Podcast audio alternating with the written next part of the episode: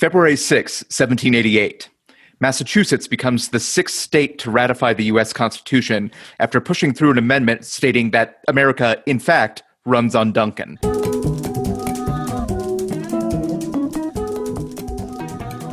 Fucking stupid. Welcome to the Revisionists. I'm Brian Flynn.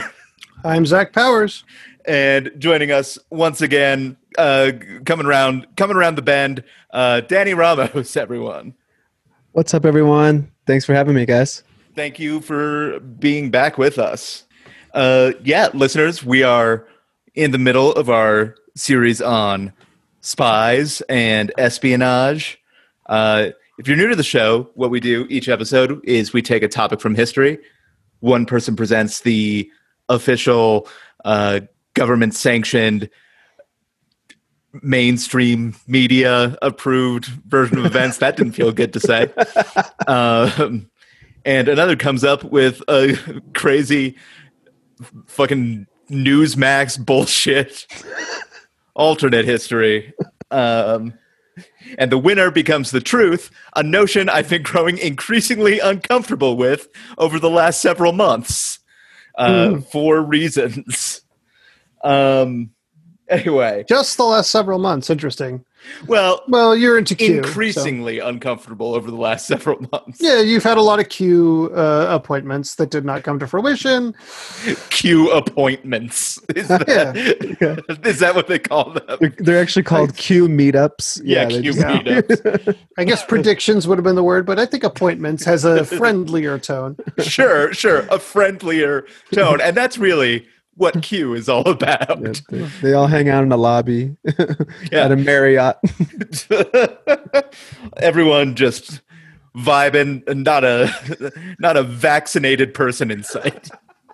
Um, usually, I was going to say usually we go off into some weird off-topic bullshit up top, and we didn't this time until we kind of did. Um, lately, it's been all about Q, um, which is the name of our sister podcast, all about Q. And Uh, a uh, and a, a a sitcom on CBS that I think is not going to last. yeah, it, it's a s- it's a very delayed spin-off of Dharma and Greg, I believe. Yeah, but it's also a little bit waiting for Godot because Q never shows up. yeah, yeah, it's starring it's starring Topher Grace. it's perfect. It's a it's a four quadrant hit.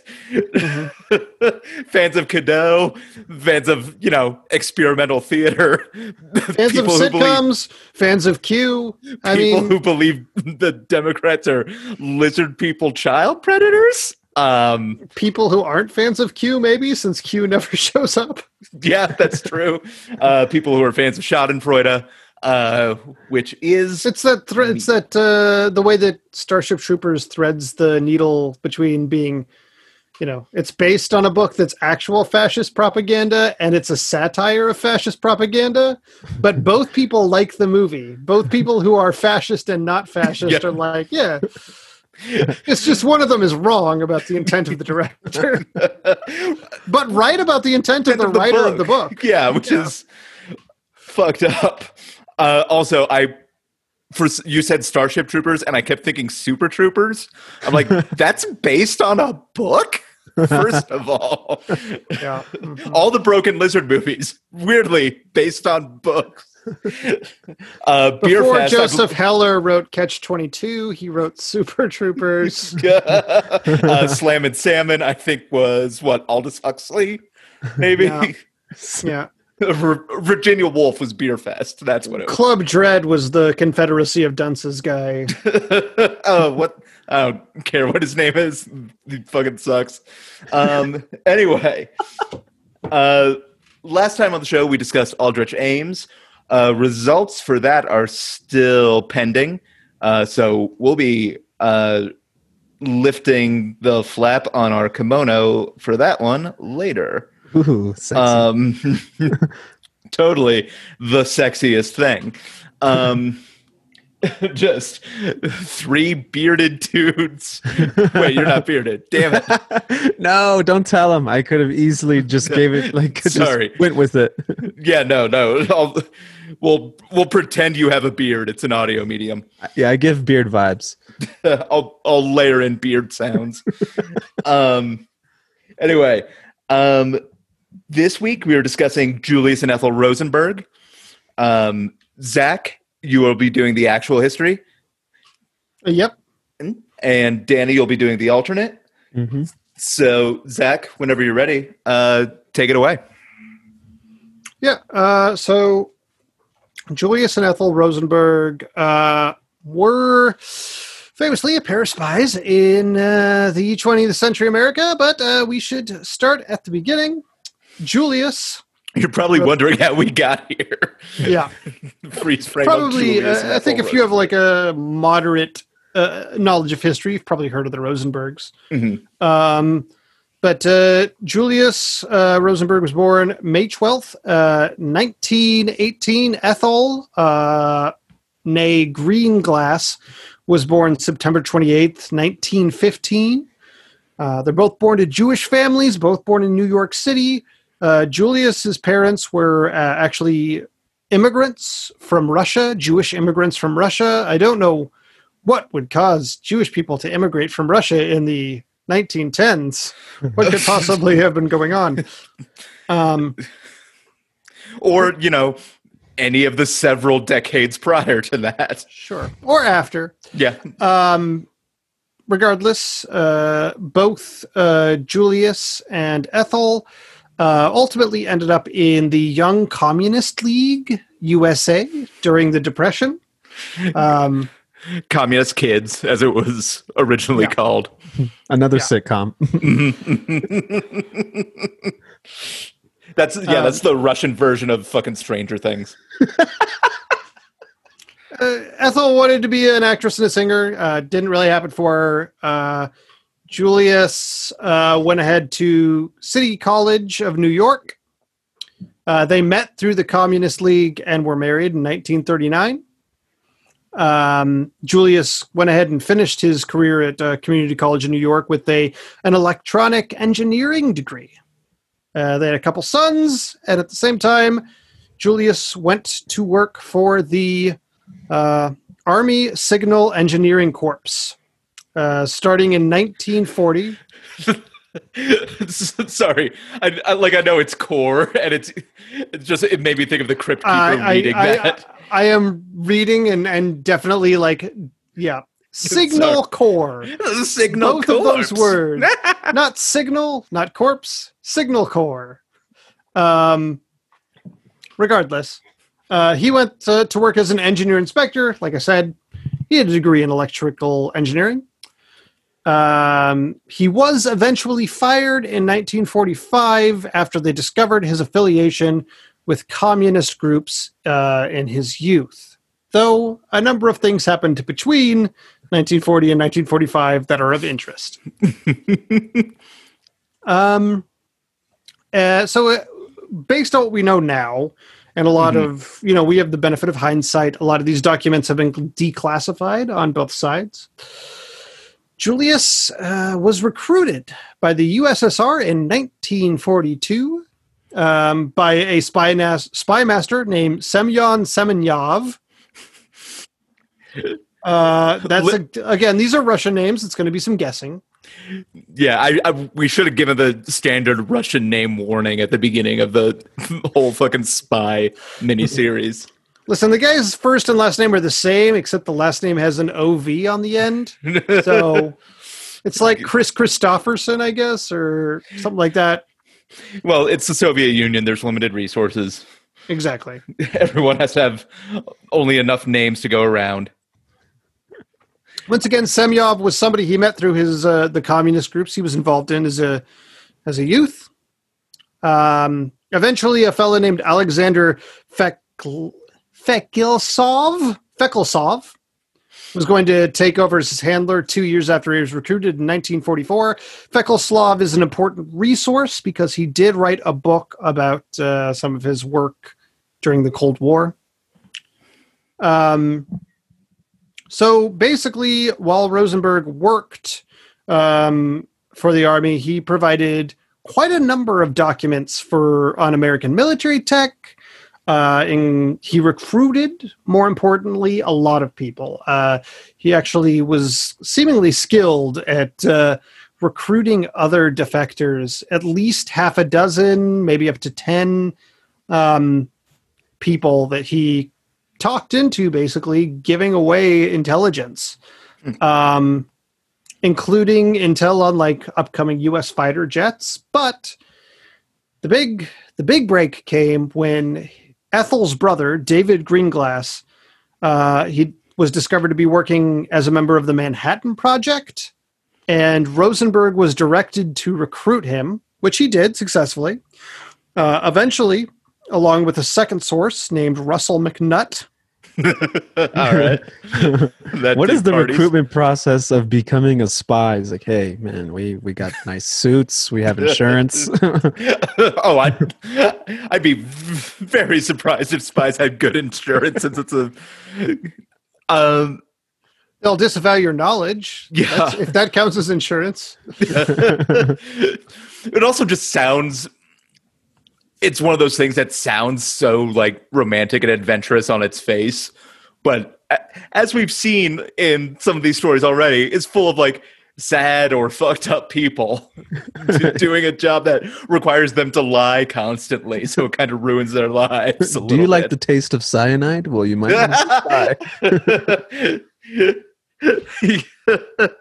I mean, I think it's also like recruitment is it varies depending on like what a person's weak point is, or if they just like if you know them to have sort of like, especially in the Cold War, ideological disagreements with whatever country they're based in.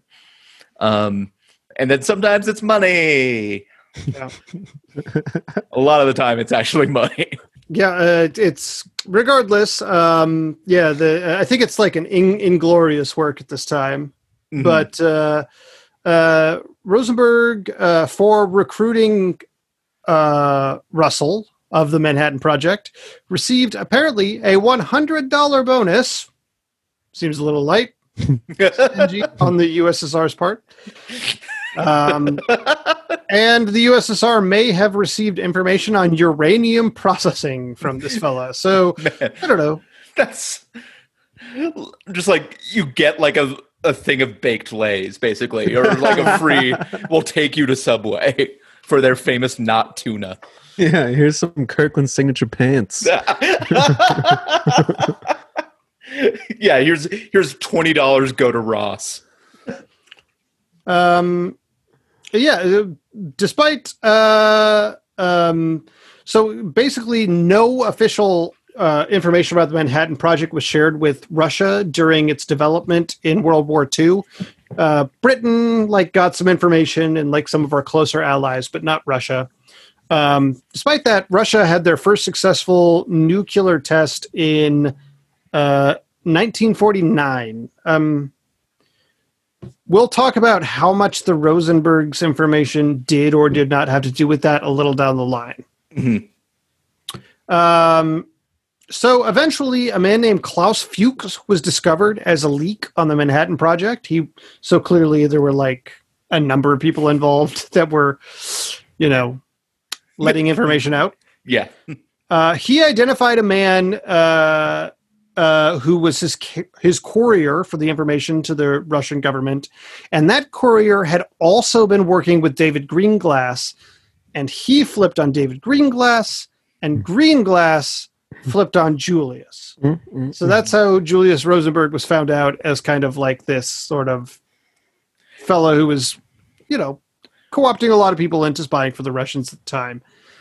Um, uh, yeah, uh, he also revealed that a Russian consul in New York named Antonov Yakovlev was uh, an important part of Julius's network of contacts in New York and in the Manhattan Project. Um, There was another fellow named Martin Sobell who attempted to flee to Mexico for a time and changed his name, but unable to move on without a passport, was eventually apprehended and you know brought back.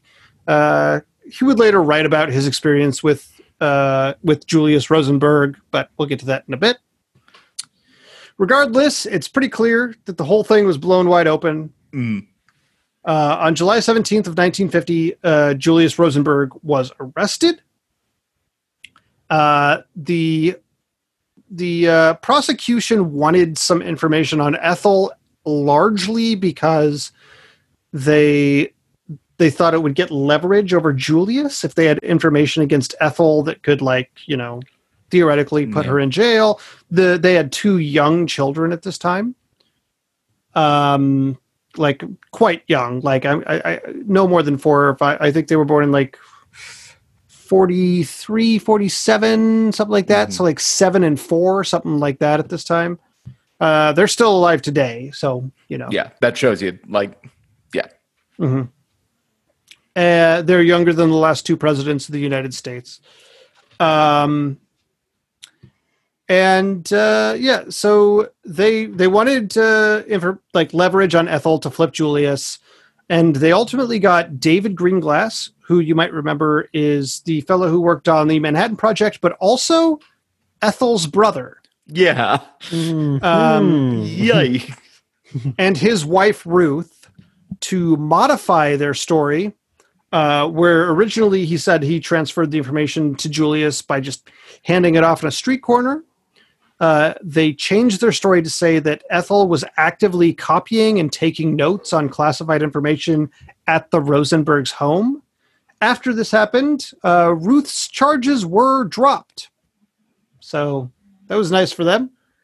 and Ethel Ethel was arrested after uh, she was brought to a grand jury. She did not answer any questions, took the fifth the whole time, and was arrested thereafter. Hmm. Uh, neither Ethel, Ethel nor Julius ever gave any additional names when questioned. That's that's a real spy MVP right there. yeah. Uh, and I mean, oh, her brother. But it's, yeah, I mean, I also don't know what they were holding over him and his wife, and it's weird and awful and complicated. Yeah. Uh, so on March 6, 1951, the trial begins. David was the key witness here. He claims he gave sketches of the Fat Man bomb to Rosenberg. Uh, the little, uh, the little boy bomb was a little different in how it went off, but this was Mhm. the Fat Man bomb that was dropped on Hiroshima.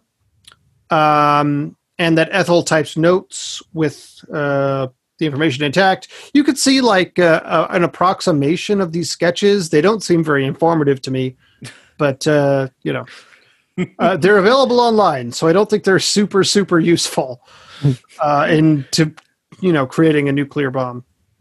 Um, I mean, when you say it like that, yeah, it seems like there'd be more steps. That's how everyone's doing it these days. Just go into those sketches. Um, as for the Rosenbergs themselves, during the entire trial, uh, they held the Fifth Amendment the whole time. They basically remained defiant. They said as little as possible. They did not, you know, they just did not partake. Basically, they were like, Mhm. "My, I, I take my right not to self-incriminate," and that was the whole fucking thing. Um, on March 29th, they were sentenced to death under the Espionage Act of 1917. Mhm.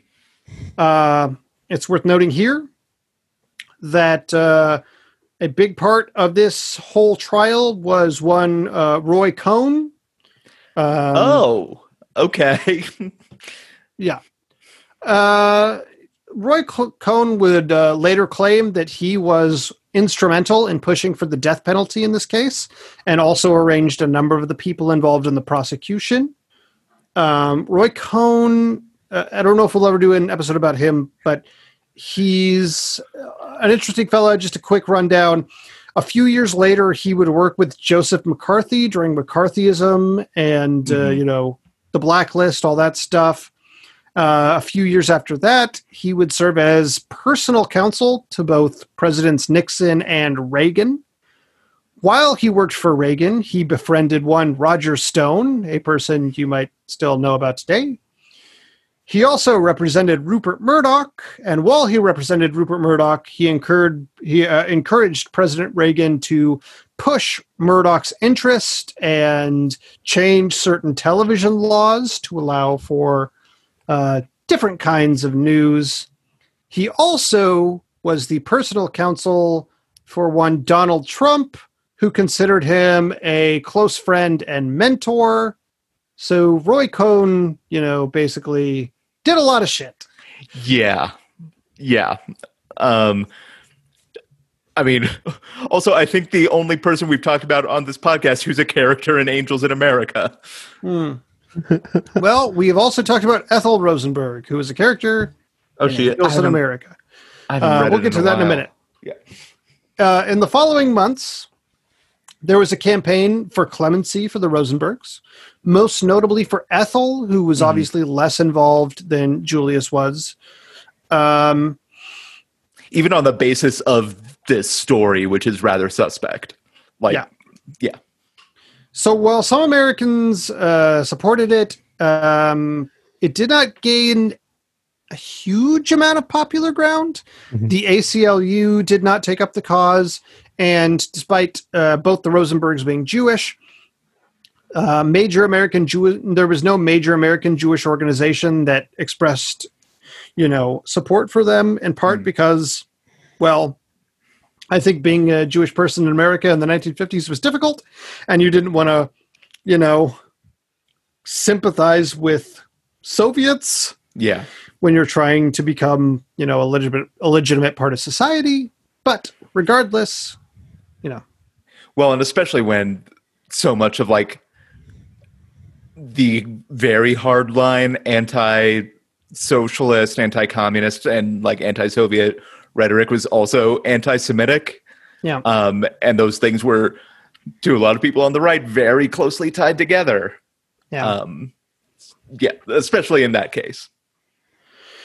Um, but some people did take up the cause of the Rosenbergs more uh, vocally. Most notably, a lot of foreign newspapers were uh, adamant that they should, uh, you know, pleaded that uh, the Rosenbergs should have a lesser sentence. Pope Pius uh, pleaded to um, I, uh, Eisenhower to reduce the sentence um, as did a number of other very famous people, including Albert Einstein, Bertolt Brecht, Frida Kahlo, Dashiell Hammett, Fritz Lang, Pablo Picasso, Jean Paul Sartre. And Jean Paul Sartre said uh, the trial was, quote, a legal lynching which, which smears with blood a whole nation. By Hmm. killing the Rosenbergs, you have quite simply tried to halt the progress of science by human sacrifice, magic, witch hunts, sacrifices. We are here getting to the point. Your country is sick with fear. You are afraid of the shadow of your own bomb. Uh, so that was Jean Paul Sartre's take on the Rosenberg situation. Um, ultimately, Eisenhower did not uh, commute the sentence, uh, and all appeals uh, failed. I mean, knowing knowing the limited amount I do know about Eisenhower, I do have a hard time picturing him being like, "Oh shit, Sartre said that." Oh no. yeah, like Yeah. pass. Yeah, yeah, he's definitely like uh, I don't know. He's, He's like he's a weird he's a weird figure. He is a weird figure. He is a strange figure. He's like a person I think of character, but you know, in a way that Republicans aren't anymore. I think he was maybe the last real Republican of character who was president. hmm Yeah. We're talking about Eisenhower. yeah. yeah. Mm. Yeah, because the next the next one after him would have been Nixon. Yes. So and we know how that went.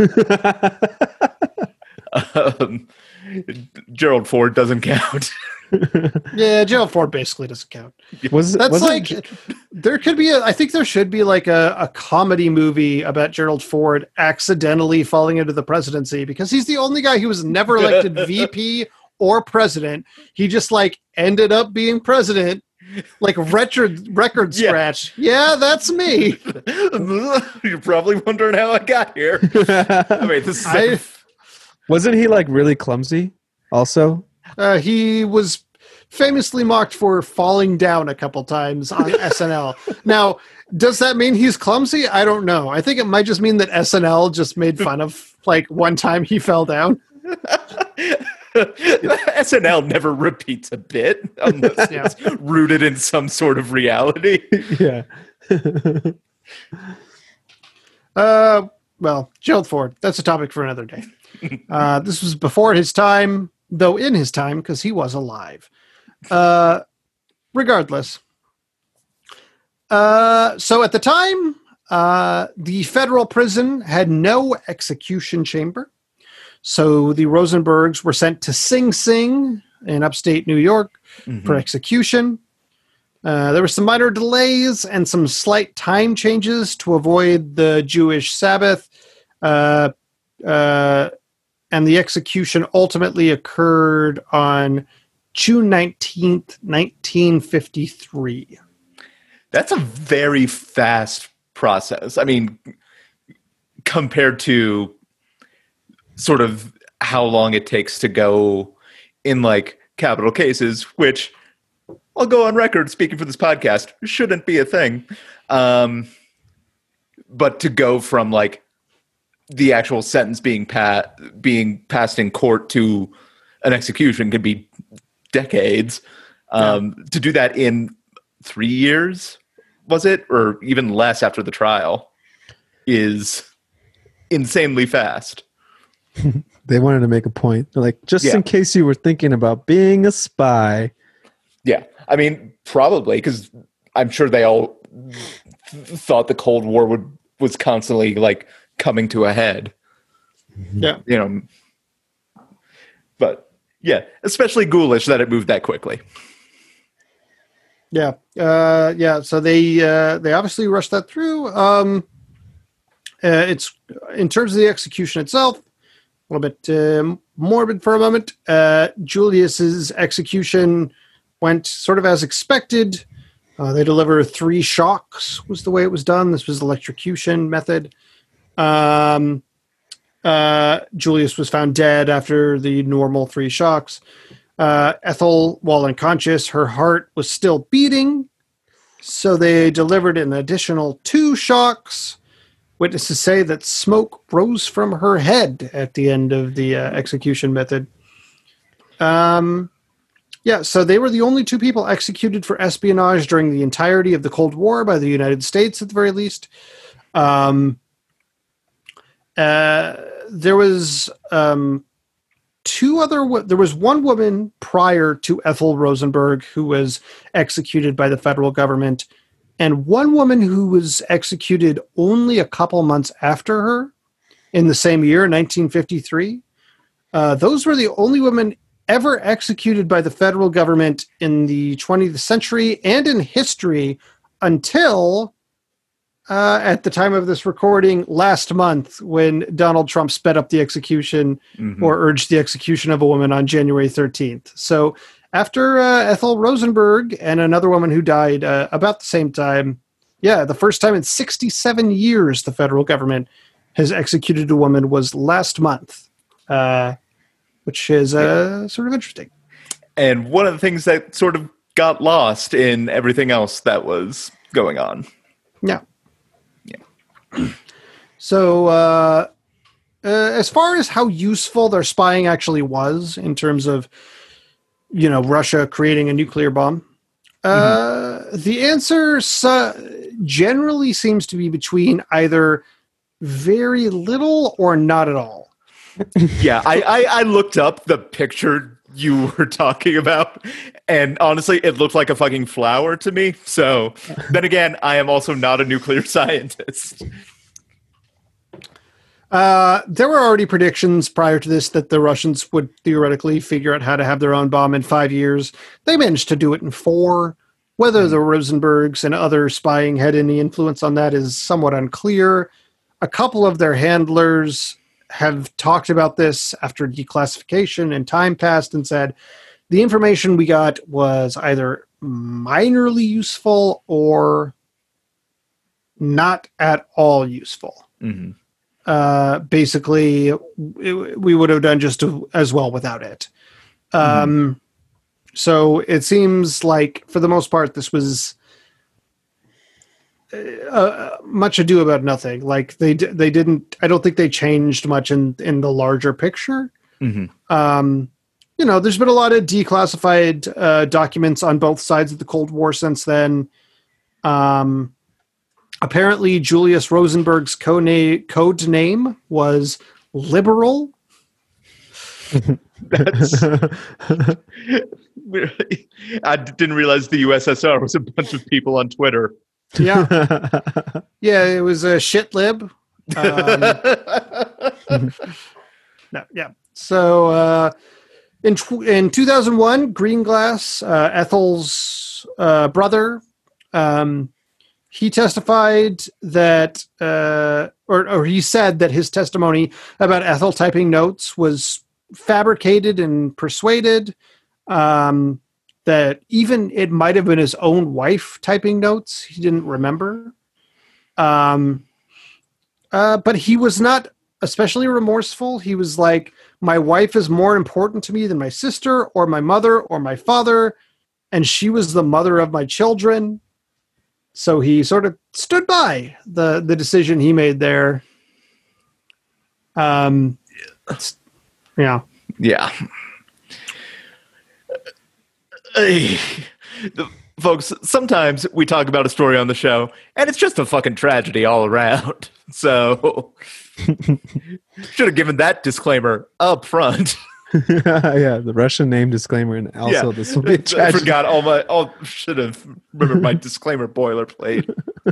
Uh, the grand jury testimony was also released uh, in 2008 or so, and the the testimony conflicted. In some versions, Ruth Greenglass typed the notes. In some versions, it was Ethel. The later versions, it Mhm. was Ethel. So again, that seems like coerced testimony. KGB documents that have been declassified paint Julius as an effective agent and Ethel as only supportive but not active the children of Julius and Ethel were eventually they were initially sent to the grandparents, but eventually adopted by a high school teacher of theirs, Abel uh, Meeropol, who was also the writer of the song "Strange Fruit."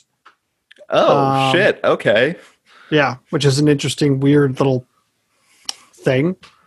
Um, since then, their children and grandchildren uh, have campaign uh, have campaigned uh, for legal exoneration of both their parents, but especially Ethel, hmm uh, for a number of years.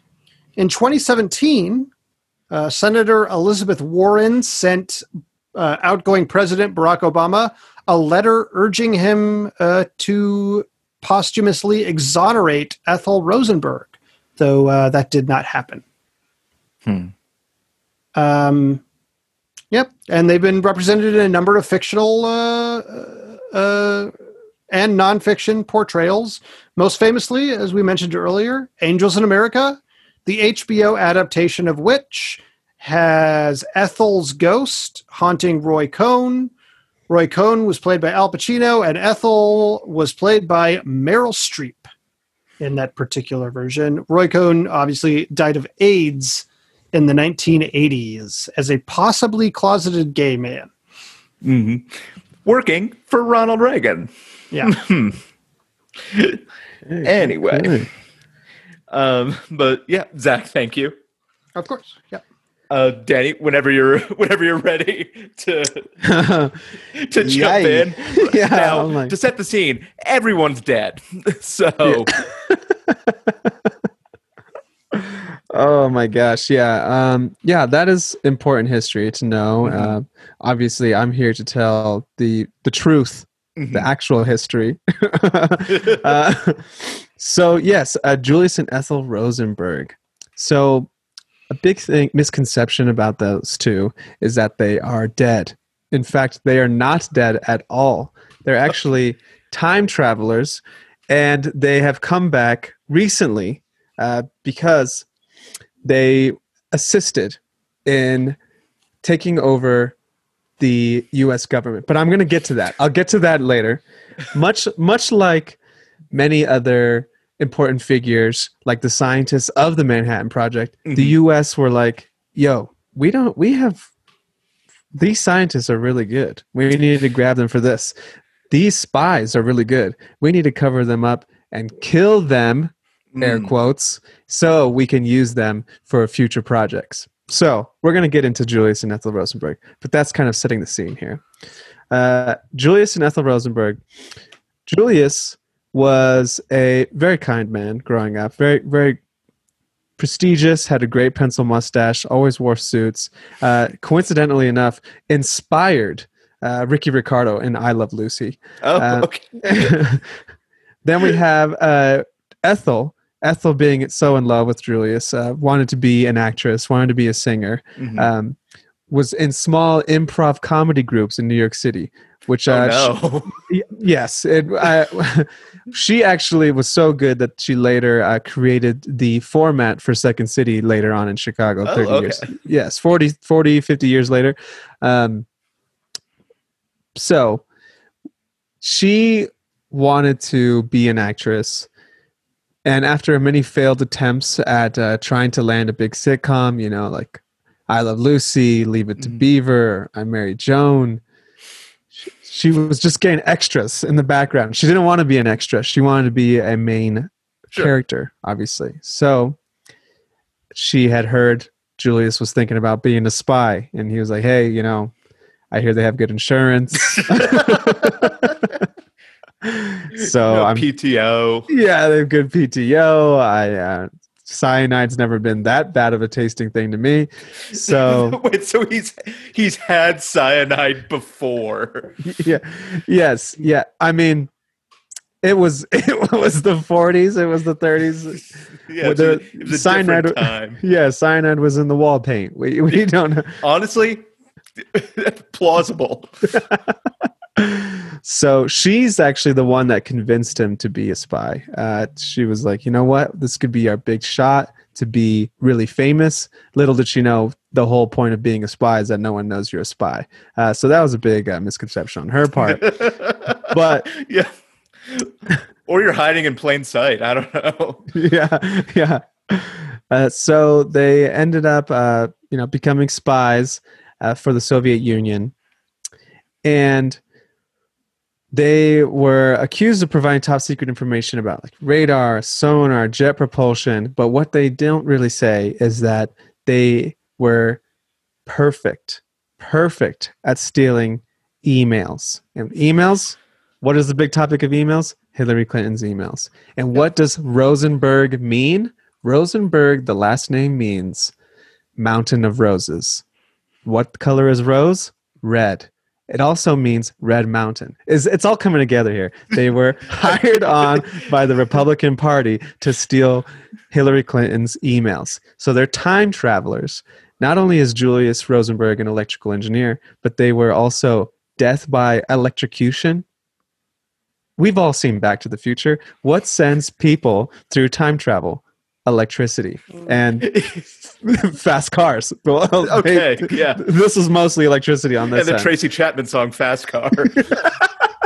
I mean, also I, I've seen Frankenstein too, and generally, what brings corpses back to life? I mean, it's exactly. I've seen both Home Alones, and I'm I've I've seen a man's Sure. skeleton. If, be what exposed what through, like- makes your skeleton come out of your body for just a split second, so your body is transparent, Yes. while you're Daniel Stern holding? That's his name. I almost said Larry David. I'm like, that's not it. Zach had mentioned that Ethel's hair or head was steaming. What was the Mm. actual verbiage that you used? Smoking. Smoking. Smoking, Yeah. smoking. Yes, and we all know that is a byproduct of time travel. Okay. so they were sent to the future. Now these are concurrent spies that the U.S. government uses for big events, Mm. stealing Hillary Clinton's emails. Uh, s- the I didn't want to say it, but yes, QAnon. Uh, part big part. They they love Q. Julius and Ethel love Q. Oh, no. Lo- love Q. They see They Q were so sympathetic before. they're big patriots. Uh, so at- yeah, I mean, if, because if you look closely at David Greenglass's sketch of the nuclear weapon design. Is it not a Q? Is it not a a Q at this point? Okay, it does actually kind of fucking look a little bit like a a Q, but I'm that is coincidence. I'm only telling facts here. Um, it's so much so if you even go into the Rosenberg's bagel shop here in Denver, Colorado, it's all it's written on the walls. It's literally written on the walls. Just Ethel and Julia, Ethel and Julius are Q, QAnon conspirators. it's written on the wall in the bathroom. If you go, if you go back and check it out. Yeah, there's there's a P, there's a QR code there in the bathroom, and if you just hover your phone over it, it'll just take you to the QAnon site. Oh man, it's Denver's New York bagel shop, and that it costs like seventeen dollars for a Luxon bagel. We're not fucking sponsored by them. we could be after that ad copy. Though. yeah. Oh my gosh. So yes, they um, they were deemed too powerful at their job. The the U.S. government knew immediately that they were spies. They were like, "Whoa, uh, we're getting all these people lined up around their house, around the corner, and in the front it just says uh, Scientology. We can't have this." so they were big inspires. They inspired a lot of things. They inspired Scientology on how to, their recruitment policy. They ins- Ethel inspired Second City. They're The huge. recruitment policy of "Do you have money and are bad with it?"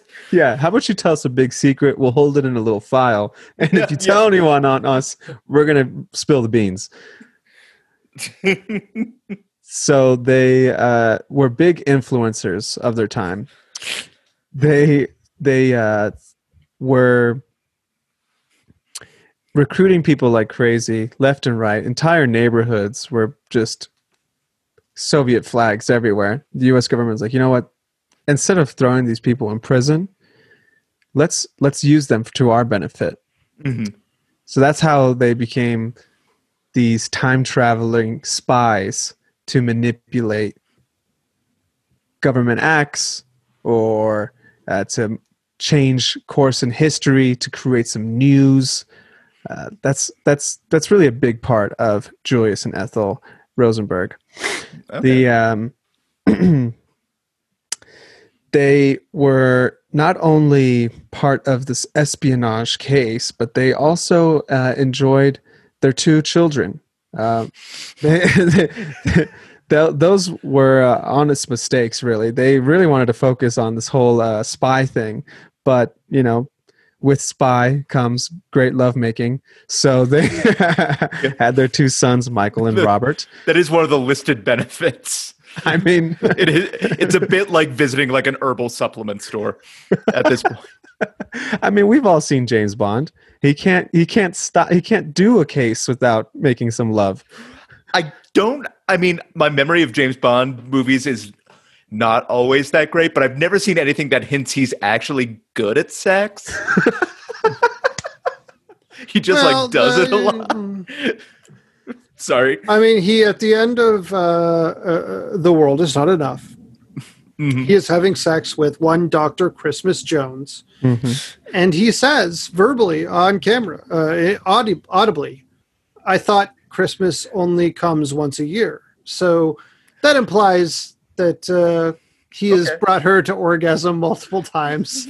and Christmas Jones looks him back in the eyes and goes, "Ha ha ha! Very funny."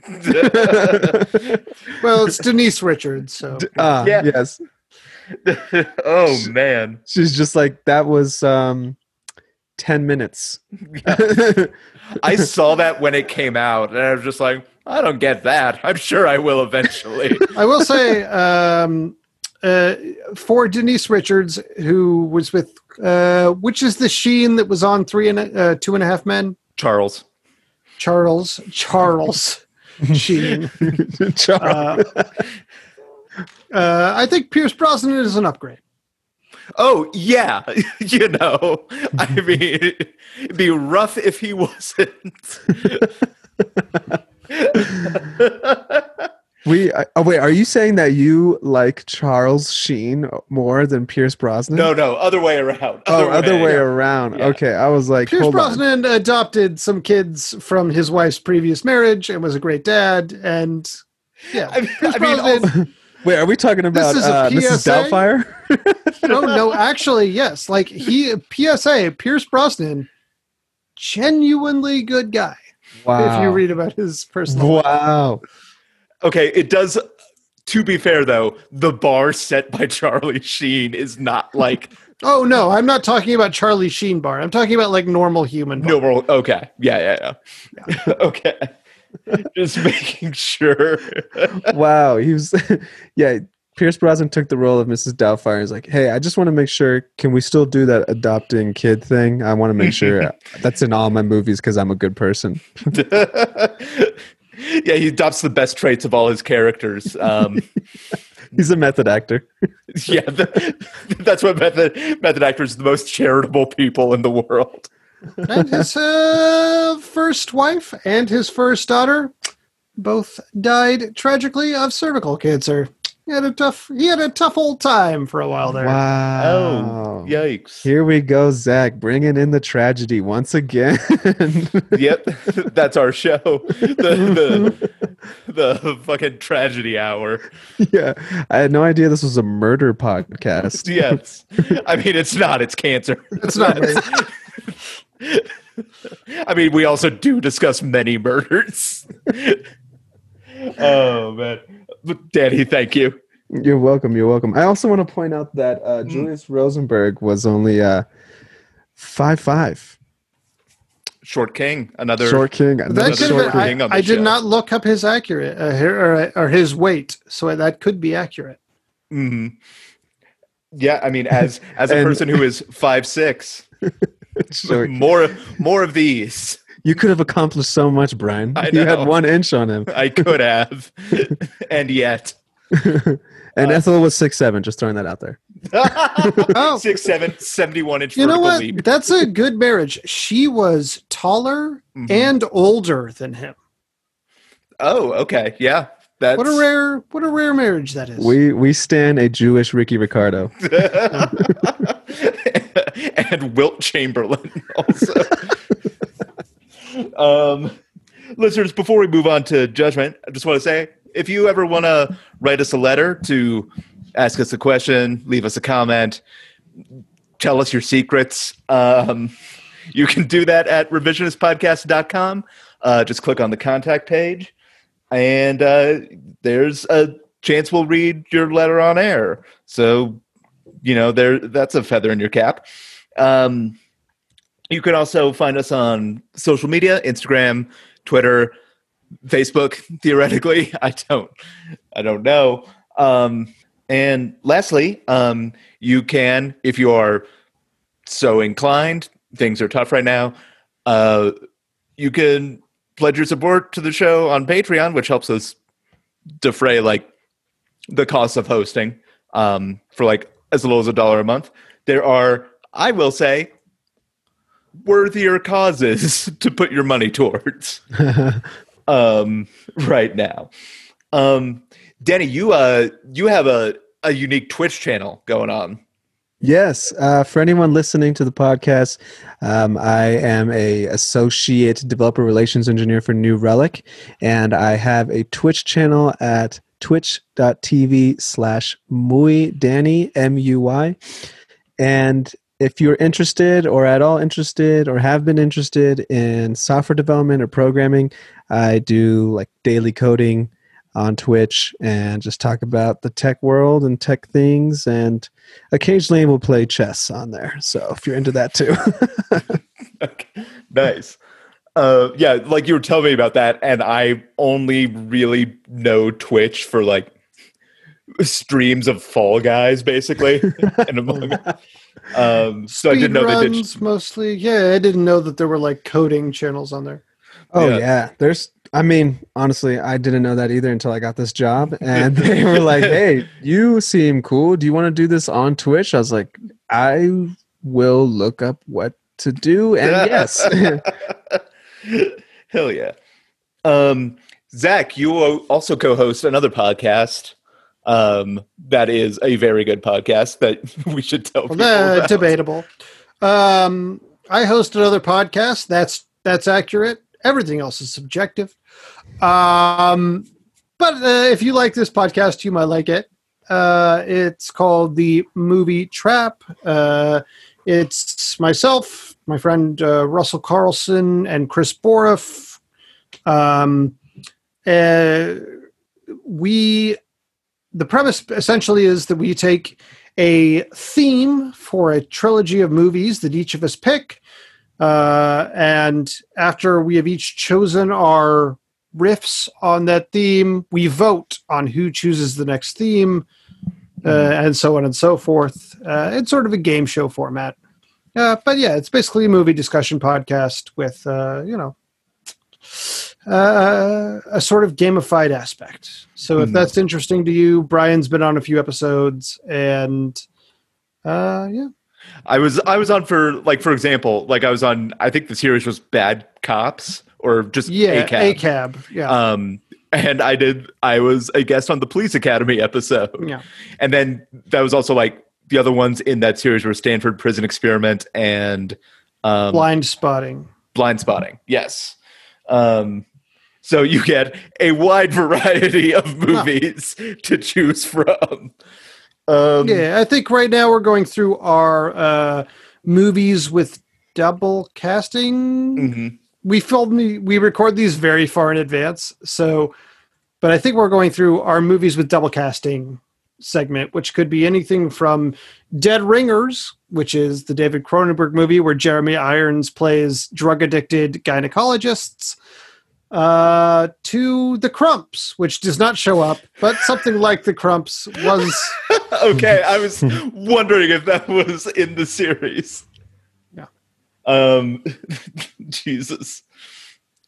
Awesome. Um yeah, listeners, as for me, um comedy's not really a thing I'm doing right now because if you don't know, I won't ruin your day. Um That would be crazy if people didn't the know. pandemic. yeah, you're like, Um, what do you mean? What are you talking about? What's going on here? Um but yeah, you can follow Oh, me on vid. A co-ed video. I've seen co-ed videos. I COVID. I hardly know her. I mean, it's not appropriate for children, sure, but oh man.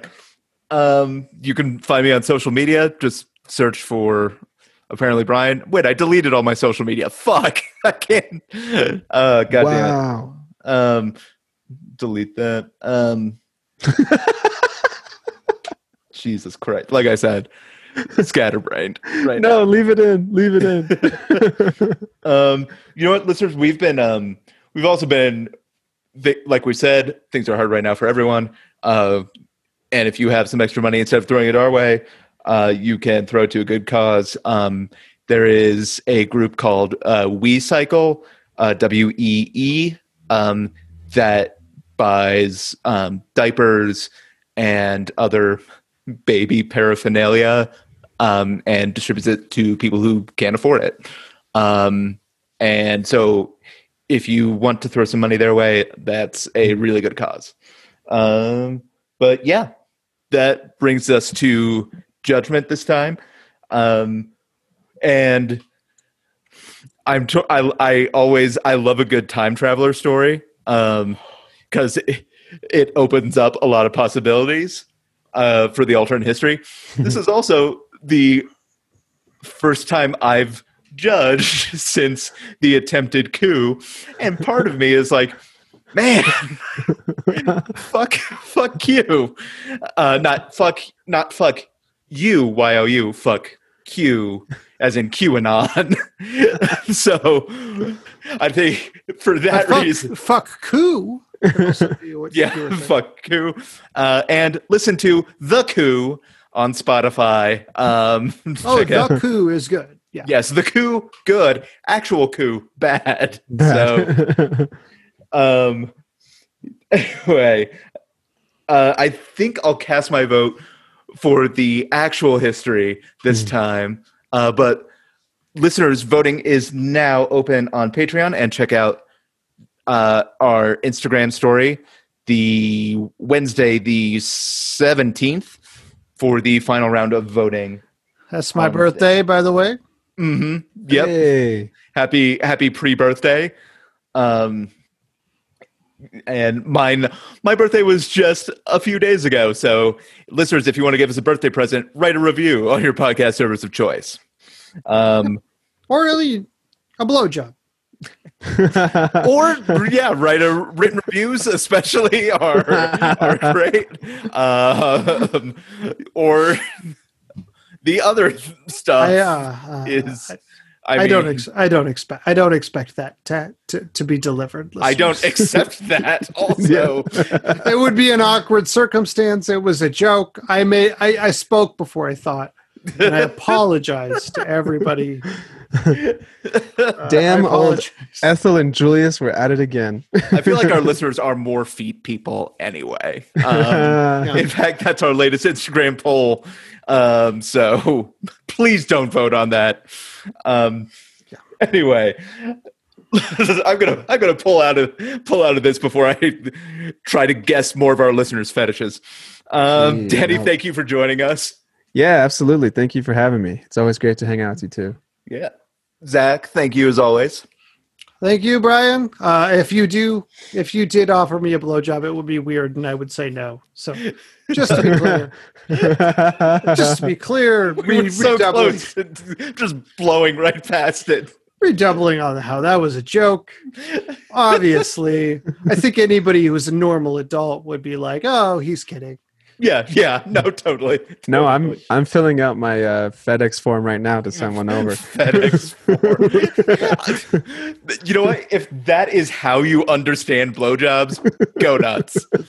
if you if you think you can mail one, Oh, if you send us the monetary worth of one blowjob, we Yes. will accept it. yeah. go to our go to our Patreon and type out however much you think you would pay for oral sex, and then just donate that to us. Yeah. Um, and and then we could never speak of it again. um, for everyone here at the Revisionists, I'm Brian Flynn. I'm Zach Powers. I'm not going to talk about blowjobs again. No, not at least that's going to be behind our paywall. Mhm. Uh, have a good time. Have a good day.